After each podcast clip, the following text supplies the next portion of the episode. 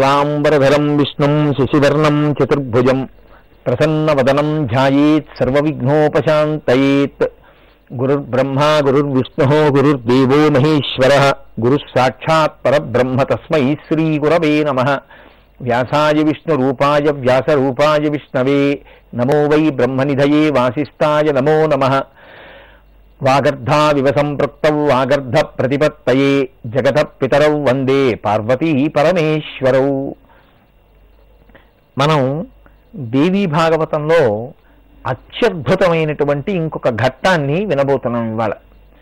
దీన్ని మనకి వివరణ చేసినటువంటి వ్యాస భగవానుడు లోకమునందు ఎంత ప్రీతితో మనం భద్రంగా ఉండాలని మనం ఏ పొరపాటు చెయ్యకూడదని మనకి బోధ చేశాడో మనం ఈ ఘట్టాన్ని వింటే మనకు అర్థమవుతుంది.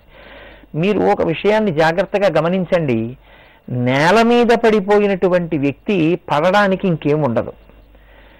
కొంచెం ఎత్తులో ఉన్న వ్యక్తి పడిపోతే మళ్ళీ పైకి లేవడం తేలిగ్గా ఉంటుంది. ఎక్కడి నుంచి పడిపోయాడో అక్కడికి చేరడం తేలిగ్గా ఉంటుంది.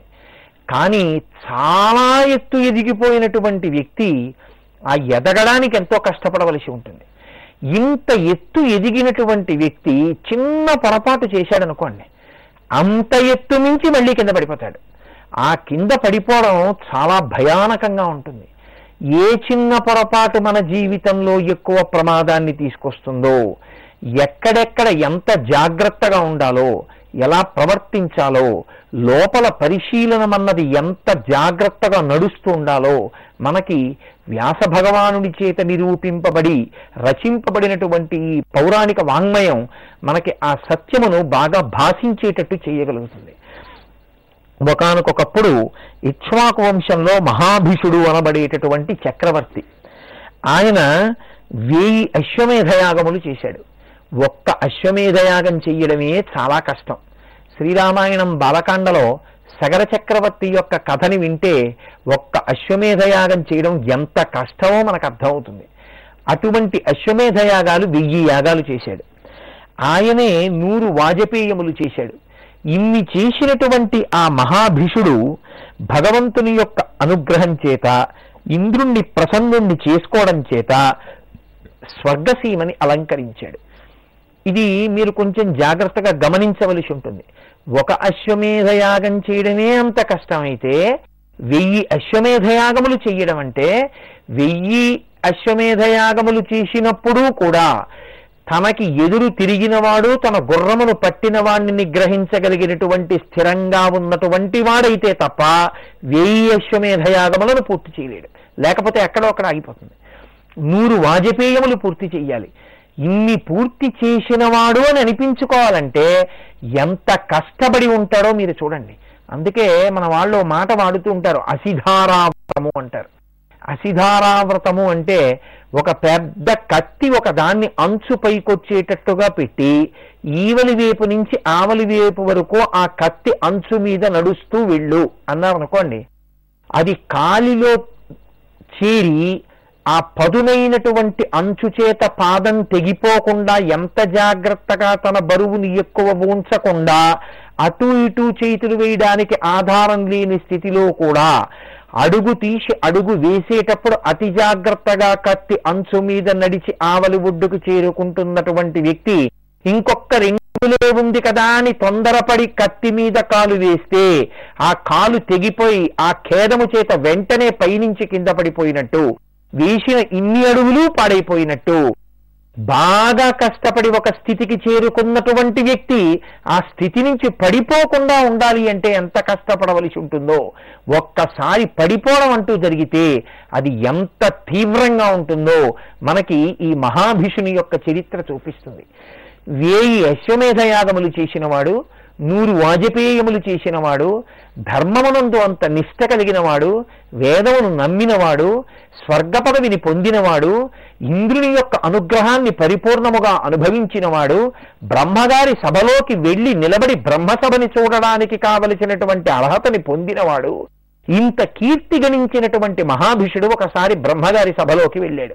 బ్రహ్మగారి సభ అన్నప్పుడు మీరు ఒక విషయాన్ని జ్ఞాపకం చేసుకోవాలి. బ్రహ్మగారు అంటే ఇంటికి పెద్దరికం వహించేటటువంటి వ్యక్తి లాంటివాడు. ఒక ఇల్లు ఉందనుకోండి ఆ ఇంటి యజమాని సొంతంగా ఆయనకేమీ ఆదాయం లేకపోవచ్చు. కానీ ఆ ఇంటి యజమాని అయ్యా వీధి చివర శ్రీరామనవమి పందిరి వేస్తున్నామండి. మీరు ఏదైనా విరాళం ఇవ్వండి అంటే ఓ వంద రూపాయలు రాసి రసీదు పుచ్చుకుని మా అబ్బాయి సాయంకాలం ఆఫీస్ నుంచి వస్తే అడిగి పుచ్చుకోండి అన్నాడు అనుకోండి ఇప్పుడు ఇంటికి పెద్దరికం అంటే ఆయన పెద్దరికమా? ఆయన పెద్దరికాన్ని నిలబెడితే పెద్దరికమా? ఇప్పుడు ఆయన పెద్దరికాన్ని నిలబెట్టవలసిన వాళ్ళు ఎవరు? కొడుకు. ఆ కొడుకు ఆఫీస్ నుంచి ఇంటికి వస్తున్నప్పుడు శ్రీరామ పందిరి వాళ్ళు ఆపి అయ్యా మీ నాన్నగారు వంద రూపాయలు రాశారు మీ దగ్గర బుచ్చుకోమన్నారు వంద రూపాయలు ఇవ్వండి అని అడిగారు అనుకోండి. ఆయనకి పనా పాడా? రిటైర్ అయిపోయి ఇంట్లో కూర్చున్నాడు ఇలాగే రాస్తూ ఉంటాడు. ఆయన దగ్గర ఏముంది? ఎర్రయాగాని లేదు. ఆయనకి తోడు మళ్ళీ సందాలు రాయడమా? ఎవడిస్తాడనుకున్నాడు? నేను ఇవ్వనన్నాడు అనుకోండి. ఇప్పుడు కొడుకు పరువు పోతుందా? కొడుకు పరువు కన్నా ఇంటి పెద్ద అనిపించుకుని ఆ దానం చేయడానికి సిద్ధపడినటువంటి ఇంటి యజమాని గౌరవం పోతుందా? ఇంటి యజమాని పెద్దరికం పోతుంది. ఇంటి యజమాని పెద్దరికం ఎందుకు పోతుంది అంటే ఆ పెద్దరికాన్ని నిలబెట్టవలసిన వాళ్ళు నిలబెట్టనప్పుడు పోతుంది. కాబట్టి బ్రహ్మసభయందు ప్రవేశించడము అంటే ఇంటికి పెద్దవాడు ఎలా గొప్పవాడో ఈ సృష్టినంతటినీ చేసినటువంటి బ్రహ్మగారు పెద్దవాడు. కాబట్టి ఆయన ముందు ఒక గౌరవంతో నిలబడవలసి ఉంటుంది. అంతేకాని ఎలా పడితే అలా నిలబడకూడదు. ధౌమ్యుడు విరాట పర్వంలో పాండవులకు చెప్తాడు ఒక సభలో ప్రవేశించినప్పుడు పెద్దల దగ్గర ఎలా ప్రవర్తించాలో ఆవలింత తుమ్ము హాసంబు అంటాడు. ఆవలింత కూడా అనవసరంగా ఆవలించకూడదు పెద్దల దగ్గర అంటాడు. అనవసరంగా ఏమి? అసలు ఆవలించకూడదు తుమ్మకూడదు దగ్గకూడదు. వాళ్ళుండగా ఏదో వాళ్ళకి ఖేదం కలిగేటట్టుగా ఎప్పుడు ప్రవర్తించకూడదు. ఇన్ని నీతులు నేర్పుతాడు. ఇతరులను కొలవడానికి ఎడుతున్నారు. మీరు ఇవి నేర్చుకుని వెళ్ళండి అంటాడు. ఇప్పుడు ఆ సభలో ప్రవేశించినటువంటి మహాభిషుడు నేను ఇంత గొప్ప స్థితిని పొందాను. దీన్ని నిలబెట్టుకోవాలి అన్న విషయంలో పరాకు లేకపోయినా చిన్న తప్పిదం నిచ్చెన పైనున్నవాడి కాలు జారితే కింద పడిపోయినట్టు. తాటి చెట్టు పై వరకు ఎక్కినటువంటి వాడి నడువుకు కట్టుకున్నటువంటి ఆ పట్ట జారిపోతే ఆ పైనుంచి వాడు కింద పడిపోయినట్టు చేయకూడని ఒక చిన్న పని చేసినటువంటి మహాభిషుడు ఎలా పడిపోయాడో మనకి చూపిస్తుంది ఈ ఘట్టం. అదే సభకి గంగమ్మ కూడా వచ్చింది. గంగమ్మ అంటే గంగా నది యొక్క అధిష్టాన దేవత. ఒక అధిష్టాన దేవత ఉంటుంది. ఆవిడ కూడా వచ్చింది. భాగ మహారాజు అడుగుతాడు గంగమ్మని చూసి అమ్మా అని పిలిచిన నరు పొమ్మా అని ముక్తి కడకు బుతువట లిమ్మా నీ రూపముతో రమ్మా నాకెదురంగ గంగ రమ్యతరంగా అంటాడు. ఆ గంగాదేవి కూడా ఆ బ్రహ్మగారి సభకొచ్చింది. అక్కడికి అనేక మంది దేవతలు వచ్చారు దిక్పాలురు వచ్చారు ఇంతమంది సభలో ఉన్నారు. ఈ వచ్చినటువంటి మహాభిషుడు ఒకవైపు నిలబడ్డాడు. గంగాదేవి నిలబడింది. అకస్మాత్తుగా గాలి వీచినటువంటి కారణం చేత ఆవిడ శరీరం మీద ఉండవలసినటువంటి వస్త్రం భ్రంశమైంది. కించిత్ అది ఉండవలసినటువంటి స్థానము నుండి తొలగింది. తొలగినంత మాత్రం చేత అటువంటి రూపాన్ని మనం చూడడం సభాముఖంగా బాగుండదు. అలా చూడకూడదు. పెద్ద ఆయన బ్రహ్మగారు సభలో ఉన్నారు. ఆయన సభలో సభాధ్యక్ష స్థానంలో కూర్చునుండగా మనం మర్యాదతో ప్రవర్తించాలి. కాబట్టి మనం అటు చూడకూడదని మిగిలిన వాళ్ళందరూ తలదించుకున్నారు. కానీ ఒక్క మహాభిషుడు మాత్రం వాయువు చే తొలగగొట్టబడినటువంటి వస్త్రముతో ఉన్నటువంటి గంగ ఎందు చూడకూడని తమకంతో కూడిన చూపు చూశాడు. ఇదొక్కటే తప్పు. కానీ ఎక్కడ చెయ్యకూడదో అక్కడ చేశాడు. మీరు ఒక స్వయంభూ దేవాలయంలోకి వెళ్ళి ఒక్కసారి నామం చెప్తే కోటి మాటలు చెప్పినట్టు. ఒక తప్పు చేసినా కోటి తప్పులు చేసినట్టే అవుతుంది. ఎక్కడ తప్పు చెయ్యకూడదో అక్కడ పెద్ద తప్పు చేశాడు. వెళ్ళి చూడకూడని చోట గంగమ్మని చూడకూడని రీతిలో చూశాడు. గంగ కూడా తనని చూస్తున్నటువంటి మహాభిషుని వంక చూసి ఆమె కూడా అదే తమకంతో ఆయన వంక చూసింది. అందరూ తలలు ఉంచుకుంటే ఒక సభలో ప్రవర్తించకూడని రీతిలో ప్రవర్తించి వందరులు తమకంతో చూసుకుంటున్న వీళ్ళిద్దరినీ చతుర్ముఖ బ్రహ్మగారు చూశారు. చూసి వెంటనే ఆయన అన్నారు మర్త్యలోకేషు భూపాల జన్మ ప్రాప్య పునర్దివం. నీవు ఇంత తమకంతో బ్రహ్మసభలో గంగవంక చూడకూడని చూపు చూశావు కాబట్టి మనుష్యయోనియందు జన్మించి నీవు భూలోకమునందు పడిపోయదవుగాక అని మహాభిషుని ఎందు శాపవాక్కు విడిచిపెట్టారు. ఇంత కష్టపడి ఏ బ్రహ్మసభకి వెళ్ళగలిగిన స్థితిని పొందాడో అటువంటి వాడు మళ్ళీ మనుష్యలోకంలోకి వచ్చి పడిపోయేటటువంటి స్థితిని పొందాడు. ఇదే నేను మీకు మనవి చేశాను. బాగా ఎత్తెక్కిన వాడు చాలా జాగరూకుడై ఉండాలి. ఇంకా ఎత్తెక్కని వాడు కిందే పడి ఉన్నవాడికి అంత పెద్ద ప్రమాదం లేదు వాడు పడ్డా మళ్ళీ కిందే పడతాడు. కానీ పైకి ఎక్కుతున్నామన్నవాడే ఎక్కువ జాగ్రత్తతో ఉండాలి తనను తాను పరిశీలించుకోవడంలో. ఇప్పుడు బ్రహ్మగారు గంగవంక తిరిగారు. నీది కూడా దోషం ఉంది. నువ్వు కూడా చూడకూడనటువంటి చూపు చూశావు మహాభిషుణ్ణి. కాబట్టి గంగాం తథోక్తవాన్ బ్రహ్మ వీక్ష ప్రేమవతీం నృపే. నువ్వు కూడా చూడకూడనటువంటి చూపు చూశావు కాబట్టి నీవు కూడా ఆ రాజునందు అనురాగవతి అయినటువంటి కారణం చేత మళ్ళీ మర్త్యలోకంలో నేల మీద పుట్టెదవుగాక అని ఆమెని కూడా శపించారు ఇప్పుడు మహాభిషుడు భూలోకంలో పుట్టాలి. గంగమ్మ భూలోకంలో పుట్టాలి. ఇద్దరూ మళ్ళీ భూలోకంలో ఎందుకు పుట్టాలి? ఒక సభలో ఎలా ప్రవర్తించాలో అలా ప్రవర్తించకుండా కామమునకు వశులైన మీరు కామమునకు వశమైపోయేటటువంటి అవకాశం ఎక్కువ ఉన్న భూమి ఎందు పుట్టండి. పుట్టి ఉందరులు కామంతో చూసుకుని ఆ కామం తీరిపోయిన తర్వాత మీ దోషము తొలగిపోయిన తర్వాత మళ్ళీ అంత తపస్సు చేస్తే కానీ మీరు పైకి రాకండి. ఇది ఆయన శాపవాక్కు. కాబట్టి ఇప్పుడు ఇద్దరూ కిందకెళ్ళిపోవాలి. ఆ ఒక్కసారి చూపు చూసినటువంటి ఫలితానికి ఎంత సంసారం ఇక్కడ చేసి ఇన్ని కష్టాలు పడవలసి ఉంటుందో చూడండి. కాబట్టి ఇప్పుడు మహాభిషుడు భూలోకంలో పుట్టాలి. గంగమ్మ భూలోకంలో పుట్టాలి. సరే ఇద్దరు భూలోకంలో పుట్టడానికి ఉద్యుక్తులవుతున్నటువంటి సమయంలో ఒక ఆశ్చర్యకరమైనటువంటి సందర్భం జరిగింది. ఇవన్నీ మీరు బాగా గమనించాలి. మహాత్ముల దగ్గర పెద్దలైనటువంటి వారి దగ్గర చెయ్యకూడని తప్పులు. చాలా చిన్నవిగా కనపడతాయి. కానీ పెద్దవైపోతాయి. కారణం ఆ స్థానము యొక్క బలం. అందువల్ల అటువంటి స్థితిని పొంది. మీరు ఒక కుక్కని కొట్టడమే తప్పు. ఒక ఆవుని కొడితే గోమోదక దోషమని చాలా భయంకరమైనటువంటి దోషం ఖాతాలో పడిపోతుంది. ఒక యజ్ఞవేది దగ్గరికి వెళ్ళి మీరు పూర్ణాహుతి సామాగ్రి వెయ్యకపోతే తప్పు లేదు. కానీ యజ్ఞగుండమునందు వెయ్యకూడదు ఏదైనా మీ చేతిలోంచి పడింది అనుకోండి విశేషమైనటువంటి దోషం మీకు సంక్రమిస్తుంది. మీ ఎదురుగుండా ఉన్నటువంటి స్థానము యొక్క పూజనీయతని బట్టి మీరు చేసేటటువంటి ఉపచారము కానీ అపచారము కానీ విశేష దోషాన్ని మీకు ఇస్తాయి. ఇప్పుడు మళ్ళీ ఇంకొక విశేష దోషాన్ని చూపిస్తున్నారు వ్యాస భగవానుడు. దీన్ని అలా జ్ఞాపకం పెట్టుకోండి. మహాభిషుడు గంగ ఇద్దరూ భూలోకంలో పుట్టాలి. అదే సమయంలో అష్టవసువులు మహోత్కృష్టమైనటువంటి స్థితిని పొందినటువంటి వారు. ఆ అష్టవసువులు భార్యలతో కలిసి ఆకాశ మార్గంలో వెళ్ళిపోతున్నారు విహారం చేస్తూ. వాళ్ళు వశిష్ఠ మహర్షి యొక్క ఆశ్రమం మీదుగా వెడుతున్నారు.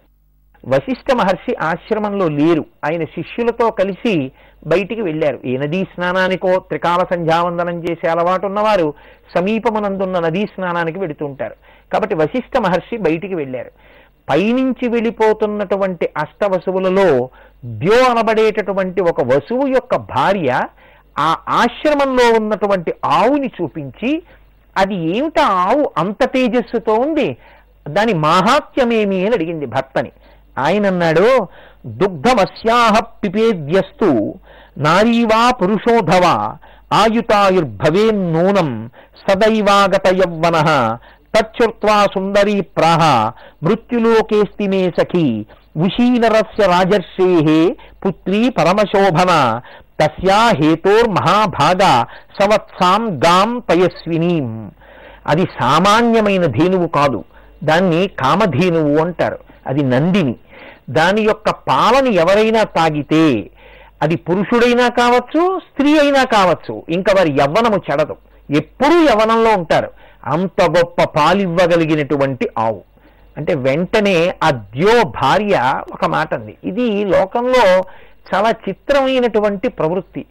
కోరికలకి కళ్ళమనేటటువంటిది ప్రయత్నపూర్వకంగా మీరు వెయ్యకపోతే ఎందుకో ఒకందుకో పనికొస్తుందని ప్రతి వస్తువు పట్టుకెళ్ళి దాచుకునేటటువంటి అలవాటు వచ్చేస్తుంది. లోభత్వం వస్తుంది.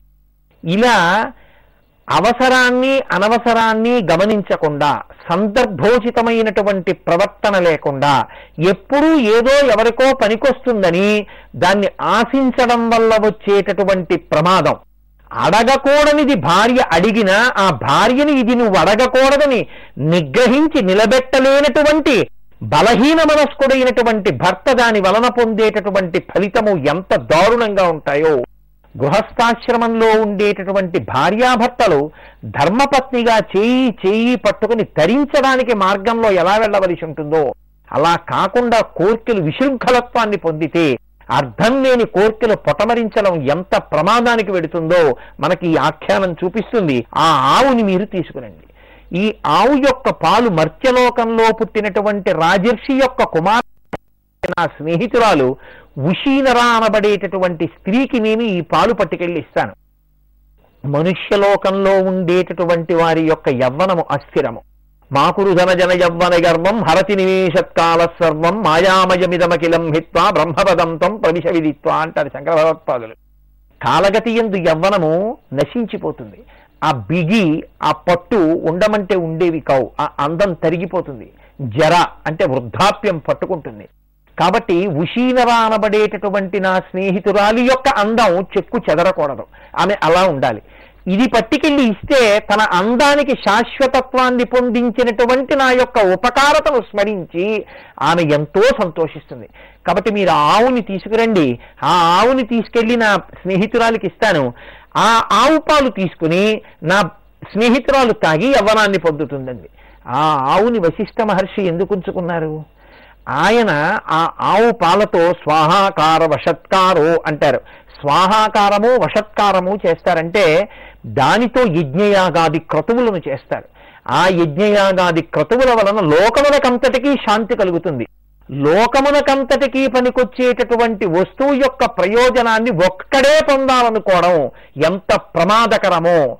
అటువంటి కోరిక ఎందుకు ఉండకూడదో ఒక వస్తువు దేశమునకంతటికీ పనికొచ్చేది ఒక వస్తువు లోకమునకంతటికీ పనికొచ్చేది అంటే ఆ వస్తువు వలన వచ్చేటటువంటి ప్రయోజనము లోకమునకు అప్పచెప్పాలి తప్ప తానొక్కడే అనుభవించాలని చేసేటటువంటి ప్రయత్నం ఎంత ప్రమాదకరంగా ఉంటుందో మనకి చూపిస్తున్నారు. ఇప్పుడు అద్యో భార్యని నిగ్రహించలేదు. అది వశిష్ఠ మహర్షి యొక్క ధేనువు. దాని పాలతో స్వాహాకార వశత్కారములు జరుగుతాయి. ఆవుని నేను అపహరించి తేవడం ఏమిటి? గోవుని అపహరించడమే తప్పు. అందునాది నందిని ధేనువు. అందున బ్రహ్మర్షి అయిన వశిష్ఠుడికి సంబంధించింది. ఆశ్రమంలో ఉన్నది. లోకశాంతి కొరకు తన పాలతో క్రియాకలాపములకు పనికొచ్చేది. అటువంటి ఆవుని తస్కరించి తీసుకొస్తే ఆ పాపం నన్ను కట్టి కొడపదా? నీ స్నేహితురాలి యొక్క నిశ్చయవ్వనం కోసం నేను ఇంతటి పాపకర్మ చెయ్యనా? కాబట్టి నువ్వు అడగకూడదు నీ చేయకూడదు అని ద్యో అనలేదు. ఆయన కేవలము తన భార్య ప్రీతి చెందడమే తనకి ప్రీతి అనుకున్నాడు. తన స్నేహితురాలు ప్రీతి చెందడమే తనకి ప్రీతని ద్యో భార్య అనుకుంది. ఇప్పుడు ఆయన వశిష్ఠ మహర్షి ఆశ్రమంలోకి వెళ్ళి ఆ నందిని ధేనువుని అపహరించి యజమాని లేనప్పుడు యజమానికి చెప్పకుండా ఆ వస్తువుని తెచ్చేసుకోవడం అపహరించడమే కదండి దొంగతనమే. కాబట్టి ఆ నందిని ధేనువుని అపహరించి తీసుకుని వచ్చి ద్యో అనబడేటటువంటి ఆ వసువు తన భార్యకి ఇచ్చాడు. ఈలోగా వశిష్ఠ మహర్షి ఆశ్రమానికి తిరిగి వచ్చారు. తన ధేనువు కనపడలేదు. ఆయన ఆశ్రమ ప్రాంగణం అంతా వెతికి చూశారు. ఈ దేవుని ఎవరు అపహరించారు అని ఒక్కసారి అంతర్ముఖులై దివ్య దృష్టితో చూశారు.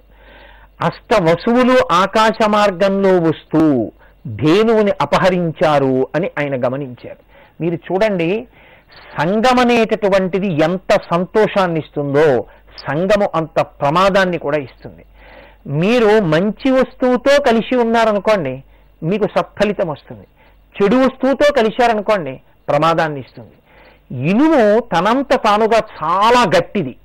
అటువంటి ఇనుముకి నీటితో కలిసింది అనుకోండి తుప్పట్టి ముక్క ముక్కల కింద విరిగిపోయి అంత గొప్ప ఇనుము తుప్పట్టేస్తే పసిపిల్లాడు పట్టుకుని ఇలా అన్నా విరిగిపోయేటటువంటి ఇనప ముక్కగా ఇలా చేత్తో పట్టుకుంటే చాలు పిండైపోయి చేతి నిండా అంటుకుపోయేటట్టుగా అంత గట్టి ఇనుము స్వరూపనాశనాన్ని పొందుతోంది. కారణం నీటితో కలిసింది కాబట్టి.